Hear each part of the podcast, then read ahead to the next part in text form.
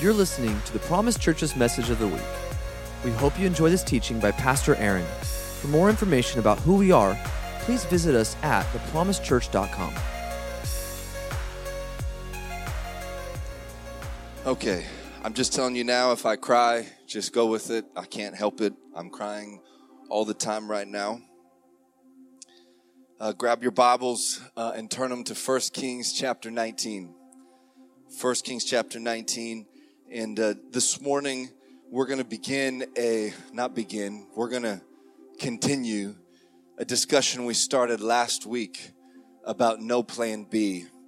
And we believe, I believe, that our church is being invited by the Lord into a place where it's only about Him. Where we're all in, and every alternative every way out, every um, every plan B in our life is removed, where the only option is Jesus. The only option is Jesus. And I got good news for you. When He is your only option, you're in a great place because He is the best option. You don't need a plan B when you have Jesus. You don't need an alternative when you have Jesus. He is the joy. He is literally joy. That's who He is. He is peace. He doesn't have peace. He is peace. He is hope. He is life itself. And so when you are going through life and you're facing different obstacles and challenges and issues, whether it's in your marriage and your children and your finances, whatever it be, the plan A and only option is Jesus. He is the solution. And in this, in this chapter, chapter 19, verse 19, we read about where Elijah is transferring his anointing over to Elisha. Elijah was a prophet for the Lord and he's passing on that that mantle, if you will, to Elisha. And if you'll follow along with me, it says in verse 19, it says, So Elijah went from there and found Elisha, son of Japhet. I don't even know how to say it. I say it differently every time. Just, just be okay with it, all right? I don't know. He was plowing with 12 yoke of oxen, and he himself was driving the 12th pair. Elijah went up to him and threw his cloak around him.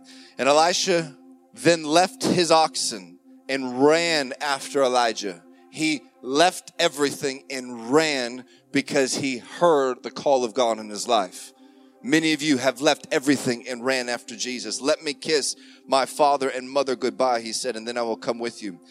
Go back, Elijah replied, What have I done to you? So Elisha left him and went back, and he took his yoke of oxen and slaughtered them. He burned the plowing equipment to cook the meat and gave it to the people, and they ate. Then he set out to follow Elijah and became his servant. So here's this interesting story uh, where Elisha is the son of a business owner. This, these 12 yoke of oxen that are out in the field, that's part of his inheritance. That's his future. He knows he's going to have wealth and money in the future because of these oxen. And he's out there working. He's not lazy. He's being diligent with the business God has given him.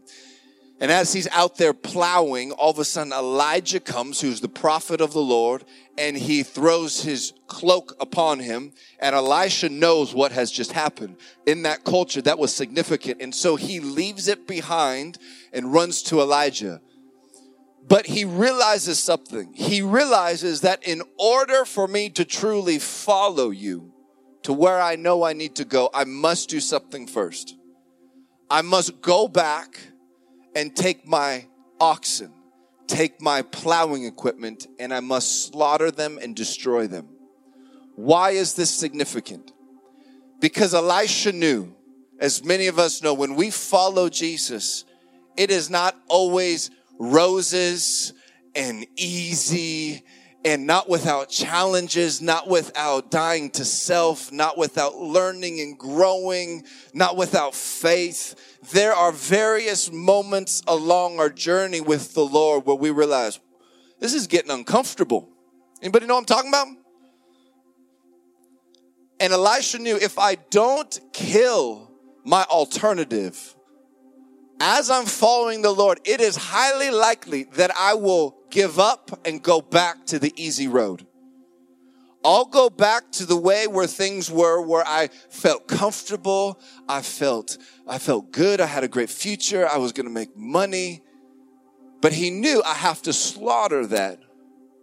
And not only did he slaughter, he gave it away. He didn't receive money from it. There was a complete closing off of that chapter in his life because he knew if I pursue Elijah, if I pursue the Lord, I can't have a plan B in my life. Jesus says, if you want to be my disciple, you can put that up there. I think I have that verse. It's Matthew 16. If you want to be my disciple, you must deny yourself, take up your cross, and follow me. You must deny yourself. If you want to be my disciple, you must deny yourself. Here is Elisha, and he denies himself what feels comfortable what is the easy way? It would have been much easier for Elisha to leave the oxen and the plowing equipment there just in case this didn't work out. Is anybody here feeling like the Lord is calling you into a place where you've never been before? Let me ask again. Is there anybody here who is feeling like the Lord is calling you into a place where you've never been before? A place of faith, a place of risk, a faith of place of obedience. The Lord is calling me into a place that I've never been. And when he calls you into that place, you will be met with an option. Do I continue or do I go back to familiar? Do I go back to comfort? Do I go back to what I know?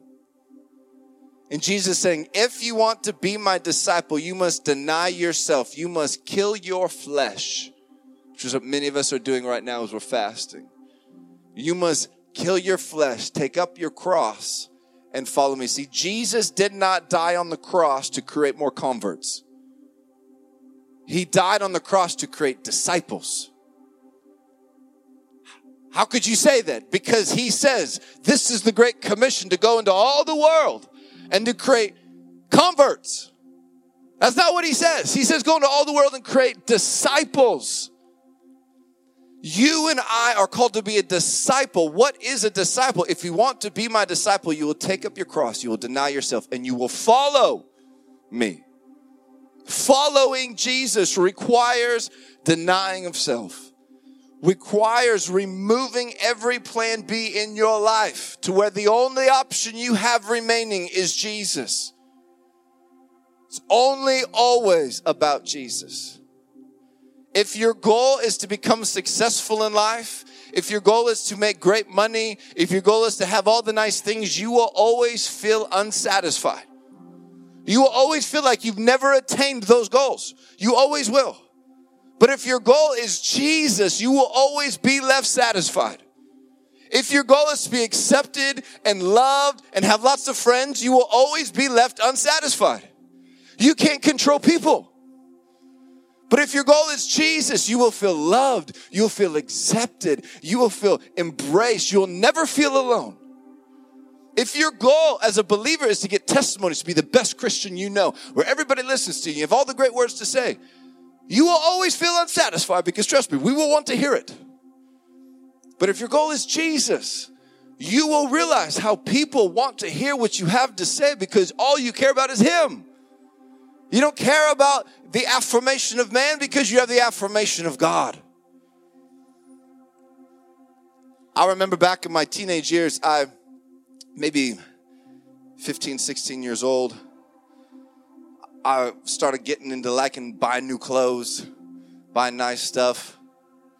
And I remember the Lord came to me and he was like, I want you to take all your favorite clothes and I want you to give them away. And immediately I was like, I bind you, devil, in the name of Jesus. How dare you? This is from the Lord. God wants me to look good so I can get married. The girl's got to like me somehow.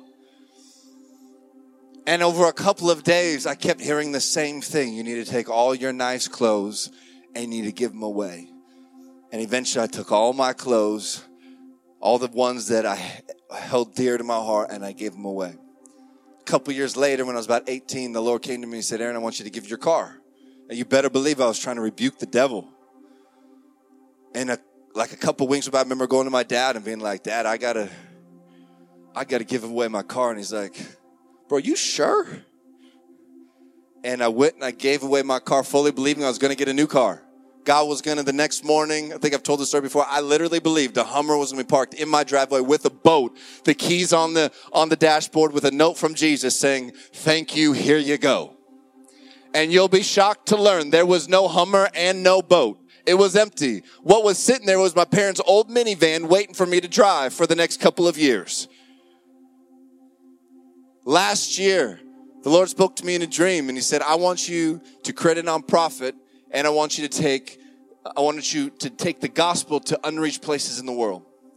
And my wife and I had been beginning to save to build a home on property. And He said, I want to take all that money that you've been saving and I want you to put it in the nonprofit as the seed for what God wants to do. And not only that, but every year I want you to give the same amount. Now, my wife was for that the moment she heard it, but I'm like, God, you better confirm that word. And maybe you're like, well, that's not big of a deal. Then you give your money away. You go outside right now, take your keys and give it to somebody. It costs me something. But I realized that nothing compared to Jesus. Walking in obedience to Him, everything paled in comparison. Clothes, a car, money, but to walk in obedience to my King, nothing compared. Nothing compared to simply loving Jesus. If you want to be a disciple, you must deny yourself, take up your cross, and follow Him. That is what Christianity is about. Turn your Bibles to Daniel chapter 3. In this story, many of us know is a is is a story about three boys, Shadrach, Meshach, and Abednego. And you've probably all seen it on the, the board in, in Sunday school. But if you haven't, I'm going to detail it for you. There was these three boys who were taken slaves out of Israel, went to Babylon, and King Nebuchadnezzar trained them to rise up the ranks so that they could help lead his country, his nation. And sometime later, King Nebuchadnezzar built this large idol. And he called all the people of Babylon and said, when I when the music plays, you will bow down and worship this idol. So everybody gathers around that idol and the music begins to play. And all of a sudden, everybody bows down but three people Shadrach, Meshach, and Abednego. Or, if you're part of my generation, Rack, Shack, and Benny. Come on, any VeggieTale fans in the house? Come on. Rack, Shack, and Benny. And it's got to be, it's the Daniel Fest. There's vegetables in the Bible. And so the king calls these three boys to him and he gives them another chance because he likes these guys. And he says, Okay, I'll give you one more chance when that music plays, you must bow down, or I will throw you into the fiery furnace. Now, listen to this. They're met with one option bow down or go to the furnace and die and be burned to death. And this is their response to him. They say, Shadrach, Meshach, and Abednego replied to him, King Nebuchadnezzar, we do not intend or we do not need to defend ourselves before you in this matter. If we are thrown into the blazing furnace, the God we serve is able to deliver us from it. And he will deliver us from your majesty's hand. But notice this. But even if he does not, but even if he doesn't, we want you to know this. Your majesty, that we will not serve your gods or worship the image of gold you have set up. There is something that three, these three men possessed in their life where they said, even if God doesn't come through, we will not compromise. We will not quit. We will stay steadfast and focused on Jesus. Imagine a life where you said, even if God doesn't, even if He doesn't heal me, even if He doesn't bring financial freedom to my life, even if my children don't return, even if I don't get the word I've been waiting for, even if I don't feel this, even if those people say this about me, I still won't bow down to fear. I still won't bow down to doubt. Even if God doesn't, you can't control God. You can't do it. Alex's testimony that he just shared, he did not fast to manipulate the Lord. He didn't fast to strong arm because it's a wasted effort. You can't do it. He fasted to know Jesus. You can't control him. Even if God doesn't, I will not compromise. Picture for your picture right now in your mind a lifestyle where you would live where you had that level of faith. Imagine what you would do differently. Imagine how you'd speak to people. Imagine how you'd live at work.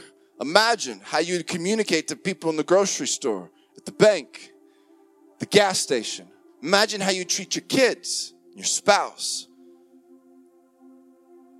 No compromise, only Jesus. You want to know why they could stand there and say that to Nebuchadnezzar? Because they had no other option. They had no plan B whatsoever. It was only Jesus. I shared this last week in one of the services, but my wife and I, we lost our baby boy about three years ago. We were in the hospital and my wife was recovering and our son they, they would take him and put him in the refrigerator at night and bring him out into our room during the day. And for three days we were in the hospital with our dead baby and we begin to pray and intercede for life to come into that boy. Because my bible says that we're called to raise the dead and i believe it. And so we blast music. I'm sure the whole whole floor of the hospital heard our music blaring heard us praying and asking for life to come to that boy. And I'll tell you, I have never had more faith in my life. I had more faith in that moment for a dead baby to be raised than I have sometimes for praying for a common cold. Why? Why did I have more faith in that moment than we do when our my child who has a stomach issue right now comes to me and says, Daddy, my tummy hurts, and I pray for it. I don't have as much faith for that as I did for my son to be raised from the dead. Why is that? Because there was no other option. The doctors looked at us and said, Your baby's dead, there's nothing we can do.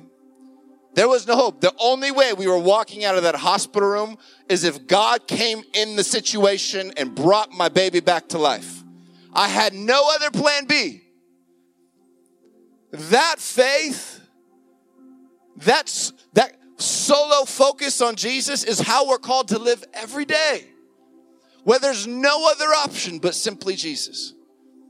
Now you might say, well, Pastor, that's great for you. You work at the church. I don't. I don't work here. I have a job. Thankfully, we have a pastoral team. I have an investment firm and I work there every day, Monday through Friday. And God's calling me to treat my company as a place where the presence of God is real every day.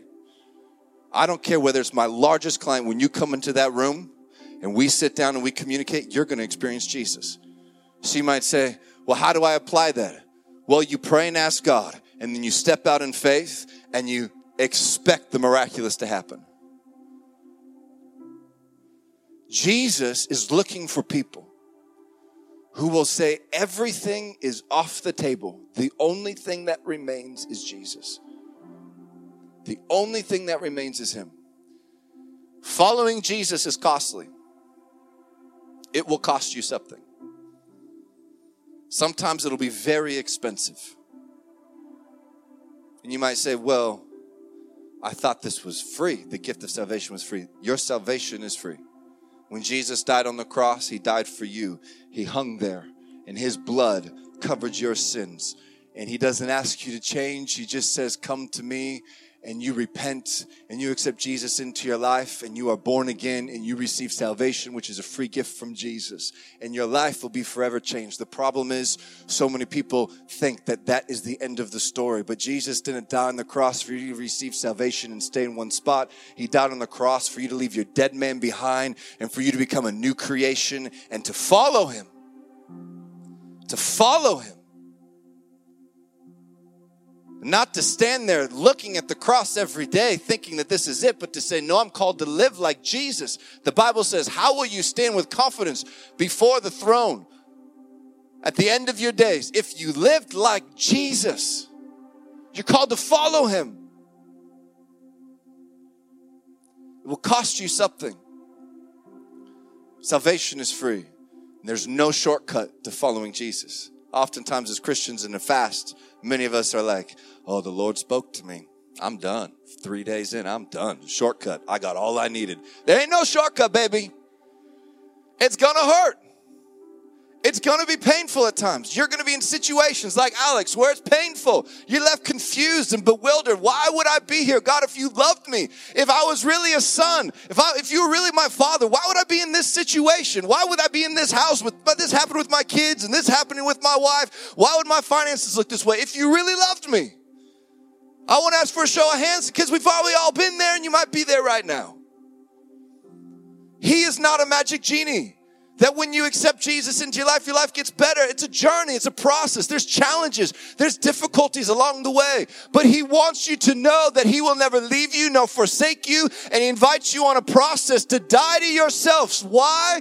Because He wants you to see Him.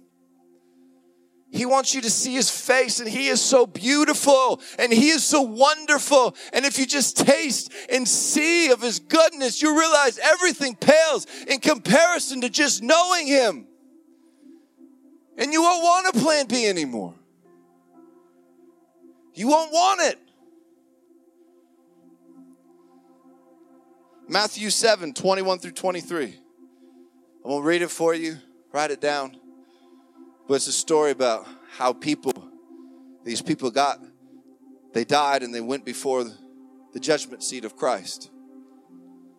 A lot of times we don't talk about in church. Jesus is not only your friend, He is the judge. And you will stand before Him. And these people stood before Him.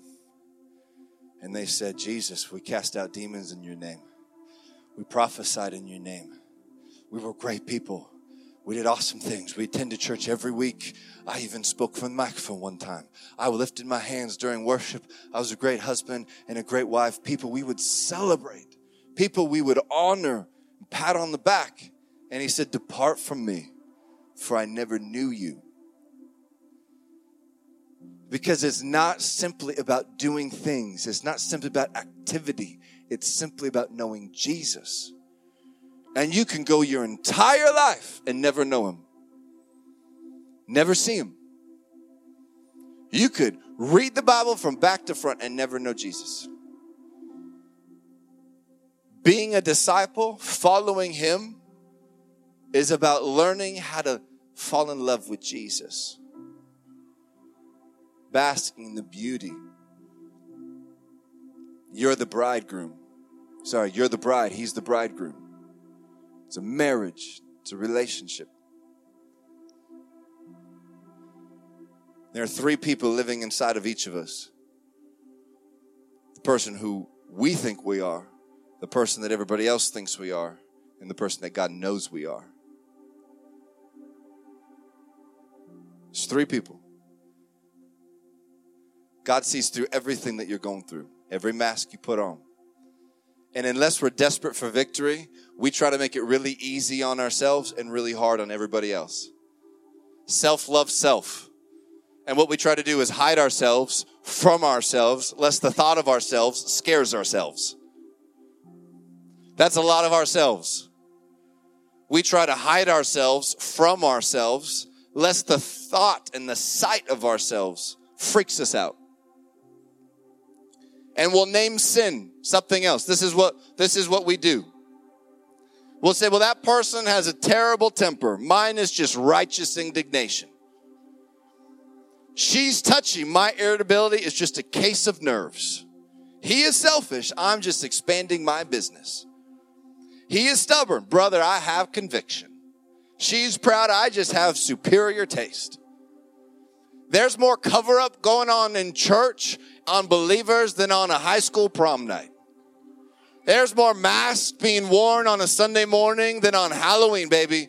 Because all of us are trying to do is we're covering up all of our sin, covering up all of our issues, trying to hide it from everybody. You may hide it from yourself. You may hide it from everybody sitting next to you, but you ain't hiding it from the Lord. He sees right through it.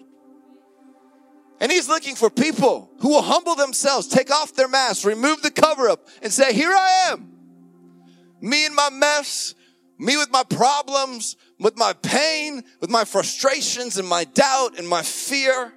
my isolation, who will just humble themselves and come to the Lord and say, God, here I am. I'm not going to try to fix it on my own because I have no plan B. It's only you, Jesus. It's only you. Tell you a story. There was a man who had a huge house. This is a parable, by the way, because Jesus spoke in parables. He had a big house. And he was late at night and he heard a knock on the door. He went to the door, opened the door, and there was Jesus standing there. He's like, Jesus, welcome. Come into my house. I have a meal. I'd love to invite you in. Prepares a meal for him. Jesus eats the meal, and the man's like, This is amazing. Jesus, would you like to stay? Would you like to be my friend? I'll, I'll, I'll put you up. Like, I got a special room just for you. And Jesus like, I'd love to stay. So he takes Jesus up to his room, and Jesus goes in the bedroom, gets on the bed, and falls asleep. Later that night, the man hears another knock on the door, goes to the door, opens it up. There's the devil. And the man's like, Hey, I don't want you in my house. I have Jesus here. And he begins to shut the door. And all of a sudden, the devil puts his toe in the door. And the man tries to close it, and the devil sticks his knee, and then he gets his elbow in, and he throws the door open. And the rest of the night, he terrorizes the guy. The next morning, Jesus comes downstairs, and the guy's just there. He's exhausted. He's like, Jesus, where were you last night? The devil came into my house, and he just ruined everything. He destroyed everything. Where were you? And Jesus said, There's 10 rooms in this house. You only gave me one. The man says, Fine. I'll give you five rooms. You have five rooms. It's 50 50. So Jesus goes up into his five rooms. Later that night, here's a knock on the door. Opens the door, there's the devil. The devil throws open the door and just terrorizes the guy for the rest of the night. Jesus comes down the next morning. The guy says, Jesus, happened again. Where were you? And Jesus said, I, I only had five out of ten rooms. The guy's like, fine. I'm I got the got the answer. I'm gonna give you nine rooms. I only need one. I need the room that I sleep in. That's just mine, and you can have everything else. You're the majority. So the guy goes up in his room, lay to bed. Jesus goes to his room, and the guy is laying there, can't sleep because he knows what he's going to probably hear, and he hears the knock. Goes down, Devil flings open the door and again terrorizes the guy for the rest of the night. Jesus comes down the next morning and the guy's just, he's exhausted. He's ready to give up. He's like, Jesus, when I asked you into my home, I thought that meant something. I thought that meant you were going to protect me. I thought that meant that you were going to remove the devil from my life. And Jesus said, This isn't my house, it's yours still. And the man said, What do I need to do? And he said, If you give me this house, I'll let you live in it. I'll let you stay here. So the man took his keychain, handed it to the Lord, and said, Fine. You take it, take the whole thing. I don't even care. He just went to go lay on the couch. Now the man's just scared. He's just freaked out. He's exhausted. Three nights in a row getting beat up. Here's a knock at the door. He's trembling. His knees are shaking. Hesitantly, he opens the door, and there standing on the other side is the devil again. All of a sudden, the guy feels a tap on his shoulder, and there's Jesus. And he says, I got this one. The man steps aside, Jesus walks in, the devil sees Jesus, and he's like, looks at Jesus, he looks at the number on the house, looks at Jesus, looks at the number, and says, You weren't here last night. And Jesus says, Yeah, but this is my house now and you will not stay. And he slams the door in the devil's face. For many of you in this room, you have given the Lord one room, half, nine, 99%. And you're sitting there puzzled and wondering, why? Why this? Why that? Why not here? Why not there? And the Lord wants to tell you it's because you haven't given it all. You haven't laid it all on the altar. You've retained your plan Bs in your life because they're comfortable, they're easy. You want to retain control. You cannot retain control when you surrender everything to Jesus. And he's looking for people who will finally surrender the entire deed of your life and say, I will give you everything. Some of you may be sitting there and saying, Well, I've gone all in. Really? Because I'm realizing that it's a daily offering to the Lord. It is a daily surrender. Right, Jeremy? Coming before Jesus and saying, God, I know I gave you everything yesterday, but I'm going to give you everything again. Because every day the devil comes knocking on my door to say, Do you own 90 or do you own 100? Because if you own 90, I'm coming in and destroying your life. But if you own 100, if you've given him 100, he has no place.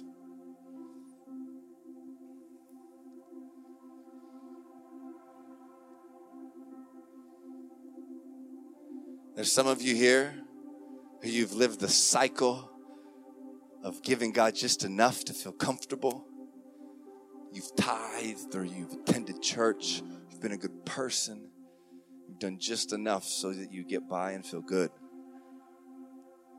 Jesus is looking for people who will surrender it all. Who will remove every plan B. Some of you have been carrying your oxen and your plowing equipment with you for years. If it doesn't work out, I have this as an option. It's time to slaughter the oxen it's time to surrender and burn the plowing equipment. Will you actually do it? Will you actually die to yourself and put yourself on that altar and say, Jesus, here I am. Here I am. And if that's you here today, I want to ask you just to stand. If you want to surrender everything to Jesus and go all in and remove every plan B in your life, I just want you to stand.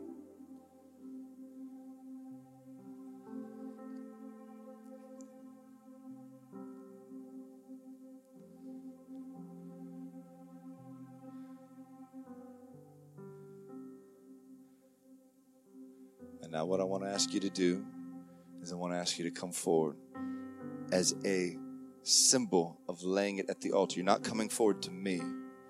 You're coming forward to lay it at the altar and say, God, I'm going to kill this oxen. I'm going to slaughter this plowing equipment and burn it where the only option I have left is you.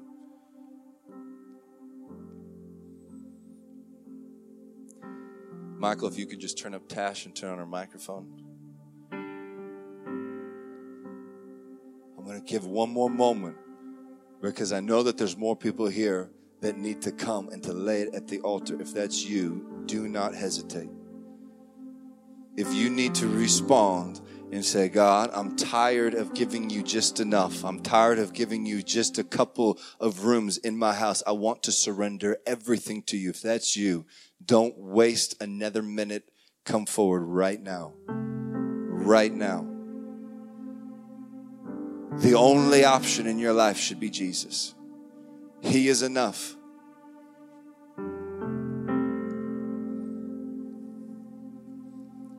And let me read who you're coming to. As you're here at the altar, as you're surrendering to Jesus, I want you to get real with Him. I want you to get specific. There's areas in your life that you've been holding on to. Many of you are coming forward, and there is fear that you've brought with you your entire life fear of what people say about you, fear of what man thinks about you, trying to live up to expectation, trying to perform, trying to look good, trying to uh, make amends for wrongs you've done. If you've been carrying fear with you, I just want you to surrender it to Jesus right now. Get specific with him. I want to read you who Jesus is. Jesus is the Lamb of God.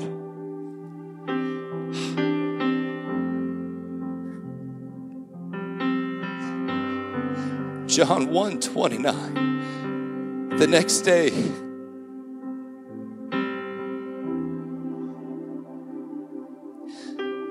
the next day, John saw Jesus coming toward him and said, Look, the Lamb of God who takes away the sin of the world.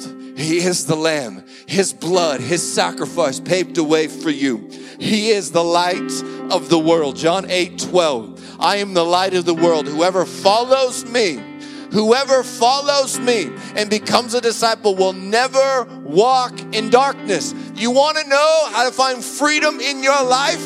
Follow Jesus because his light dispels darkness. Lion of the tribe of Judah, Revelations 5 5, weep no more. Behold, the lion of the tribe of Judah, the root of David, has conquered. He has conquered. He is the Lord of all. Philippians 2 9 through 11. For this reason also, God highly exalted him and bestowed on him the name which is above every name, so that at that name, the name of Jesus, every knee will bow of those who are in heaven and on earth and under the earth, and that every tongue will confess that Jesus Christ is Lord to the glory of God the Father. He is our hope. 1 Timothy 1 1. Jesus Christ, our hope. He is peace. Ephesians 2 14. For he himself is our peace, who has made the two groups one and has destroyed the barrier. He is the Redeemer. Job 19 25. And as for me, I know that my Redeemer lives. This is who you're coming towards. This is who you're surrendering to. He is the Lamb of God and the Lion at the same time. He is the beginning and the end at the same time. He is everything you need in your life. He is the answer to every problem, the solution to every issue is simply Jesus. Simply Jesus. For the next three minutes, Tash is just going to sing. And I want you here, if you came forward, the rest of you, if you're in your seats, if you wouldn't mind just standing with me. We're almost done. If you came forward, I want you to begin to repent before the Lord. And I want you to take those oxen and that plowing equipment and I want you to burn them. Never again to return to them. Every back door, every plan B, every option in your life, today it's only, only Jesus. It will only be Him. I choose to live my life, whether at work or at home, simply to glorify Jesus. I choose to use my finances simply to glorify Jesus. I choose in my family to simply glorify Jesus. My television, my phone will glorify Jesus. The words that come out of my mouth will glorify Jesus. It will only be about Him and anything else I find satisfaction in or peace in that's greater than Him. I've got to get rid of it. Let's sing. Let's worship everything and nothing less. I give you everything and nothing less. Forever, everything and nothing less. My life is yours, completely yours. Everything, oh, everything and nothing less. I give you everything and nothing less. Come on, give it to Him. Give it to Him. Lay it on the altar this morning. Surrender it to the Lord. Every doubt, if you have shame or condemnation, surrender it to Jesus right now. Past guilt, You've been carrying failures and decisions you made. Lay it at the altar. Lay it at the altar. Lay it at the altar. Surrender it. we give it to you, Jesus. Everything and nothing less. Forever, everything and nothing less. My life is yours, completely yours.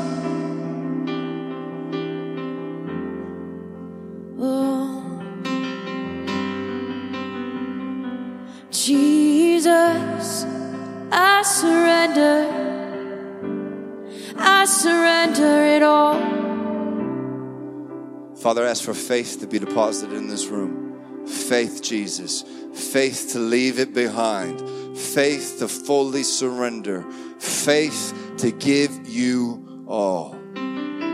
Faith, Jesus. Faith, faith, faith. Jesus is enough. Jesus is enough. He is enough. He is enough. If you didn't come forward and you're wondering what the heck are they giving up and why, because we've begun to realize that what He has in return for our sacrifice is so much greater than what we think we're giving up. What we're laying at the altar is insignificant, pales in comparison to what God wants to give you. So, God, we receive all. We receive it, God, what you designed for us the faith, the lifestyle you designed us to live. God, we want to become real disciples today. We deny ourselves, we take up our cross, and we follow. We follow you, Jesus. We leave every plan B behind. We destroy the, the plowing equipment. We slaughter the oxen. We give it away. Where all we have left is you, Jesus. It's only about you, Jesus. It's only about you, Jesus. If you're fasting during this season, I want to remind you that this fast is a aspect of destroying your plan Bs. It is part of the process where you are denying yourself. Less of me, God, and more of you. Less of me, less of what I want, and more of what you want. Jesus, if you wouldn't mind, just look at me real quick if you came forward. Jesus is less interested in a response to an altar, and he's more interested in will you pursue him when no one's watching. This is but a baby step. And I'm so proud of you for taking it. But it is simply a baby step. What Jesus is looking for is will you meet with him in the morning? Will you change your lifestyle where it's only about him? Will you be like Alex and say, you know what? I'm that desperate. I'll do whatever it takes. I'm not going to just fast 21 days, but I'm going to fast different increments throughout the year. Whatever, it looks like. There's no formula. So great job, but don't re- don't forget that this is just but a moment. The real journey continues when you leave this church. Amen.